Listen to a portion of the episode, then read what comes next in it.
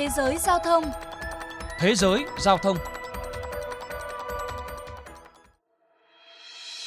Thưa các bạn, phát biểu tại cuộc họp báo tại Nhà Trắng mới đây, Tổng thống Mỹ Joe Biden cho biết ông đang thực hiện cam kết tranh cử, đó là đảo ngược các tiêu chuẩn về khí thải giao thông của chính quyền tiền nhiệm.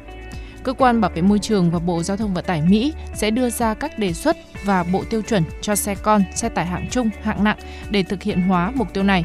Tổng thống Joe Biden nói. Hôm nay tôi ký ban hành một điều luật đặt ra mục tiêu 50% số ô tô bán ra tại nước Mỹ vào năm 2030 sẽ là xe điện. Chúng tôi cần các nhà sản xuất ô tô và những công ty khác tiếp tục đầu tư vào Mỹ. Chúng tôi không muốn họ tận dụng các khoản đầu tư công của chính phủ Mỹ để mở rộng sản xuất xe điện và sản xuất pin ra nước ngoài. Tổng thống Joe Biden khẳng định tương lai của ngành công nghiệp ô tô Mỹ sẽ là xe điện và được sản xuất trên chính nước Mỹ. Những tiêu chuẩn mới về ô nhiễm khí có hiệu lực sẽ giúp giảm tiêu thụ khoảng 200 tỷ gallon xăng, dầu, giảm phát thải 2 tỷ tấn carbon, mang lại lợi ích tương đương 140 tỷ đô la Mỹ cho nền kinh tế. Câu hỏi đặt ra là chúng ta sẽ dẫn đầu hay tụt lại phía sau trong cuộc đua cho tương lai. Nước Mỹ từng dẫn đầu công nghệ này và có thể dẫn đầu thêm một lần nữa, nhưng chúng ta cần phải tiến hành nhanh. Phần còn lại của thế giới đang tiến về phía trước, còn chúng ta thì mới bắt đầu.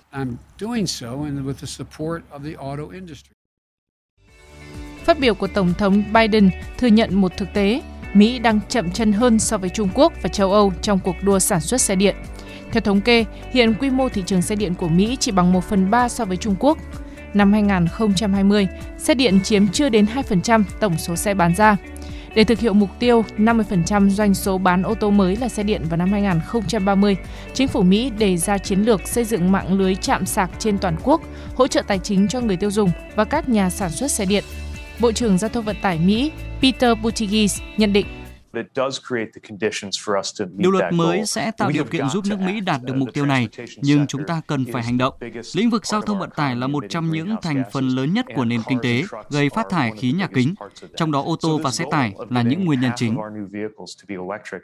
Hiện hầu hết các nhà sản xuất ô tô lớn đều ủng hộ kế hoạch giảm lượng khí thải nhà kính và bảo vệ môi trường.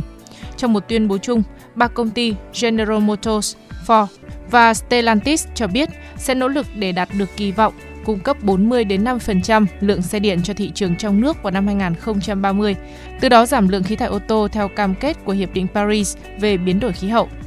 General Motors dự kiến năm 2035 sẽ không bán các loại xe tải nhẹ chạy bằng nhiên liệu hóa thạch để tập trung hoàn toàn vào xe điện.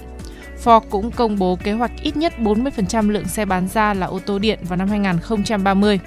Các chuyên gia ước tính năm 2025, tổng mức đầu tư vào ô tô điện của Mỹ có thể đạt 330 tỷ đô la Mỹ. Trong khi đó, người tiêu dùng tại Mỹ càng ngày càng ưa chuộng hơn các mẫu xe điện, đặc biệt phân khúc phổ thông như xe bán tải. Thống kê cho thấy trong tháng 5 và tháng 6 năm 2021, doanh số bán xe điện chiếm khoảng 3%. Thời gian qua, các hãng xe cũng liên tục ra mẫu ô tô điện mới, bất chấp tác động của đại dịch COVID-19.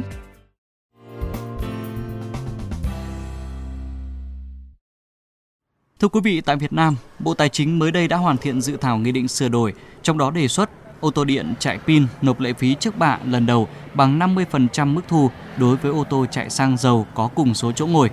Theo Bộ Tài chính, việc quy định mức ưu đãi thu lệ phí trước bạ đối với ô tô điện sẽ góp phần làm giảm chi phí đăng ký sở hữu xe, khuyến khích người tiêu dùng sử dụng các phương tiện thân thiện với môi trường.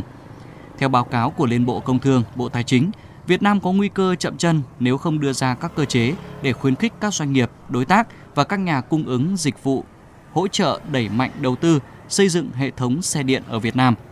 Lãnh đạo Bộ Công Thương, Bộ Giao thông Vận tải và Bộ Tài nguyên Môi trường đều đồng tình với kiến nghị có thể thí điểm chính sách ưu đãi thuế tiêu thụ đặc biệt và lệ phí trước bạ trong 5 năm. Lý do là chính sách này sẽ khuyến khích sản xuất, hỗ trợ người tiêu dùng sử dụng ô tô điện thân thiện với môi trường. Đến đây chuyên mục Thế giới Giao thông xin được khép lại. Cảm ơn quý vị đã dành thời gian lắng nghe.